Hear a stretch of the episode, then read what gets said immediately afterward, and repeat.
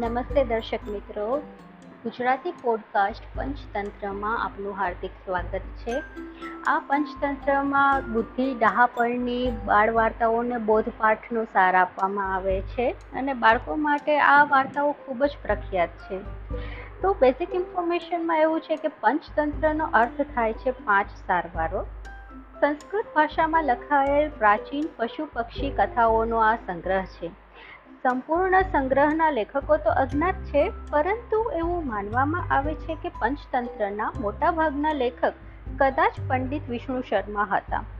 પંચતંત્ર જે પાંચ ભાગોમાં વિભાજિત છે, એ મિત્રભેદ, મિત્રલાભ, કાલોકુકિયમ બ્લથ પ્રણાશ અને અપરીક્ષિત કારક તો જલ્દીથી એની ફેમસ સ્ટોરીમાં આપણે મળશું. ત્યાં સુધી stay safe stay tuned and stay amazing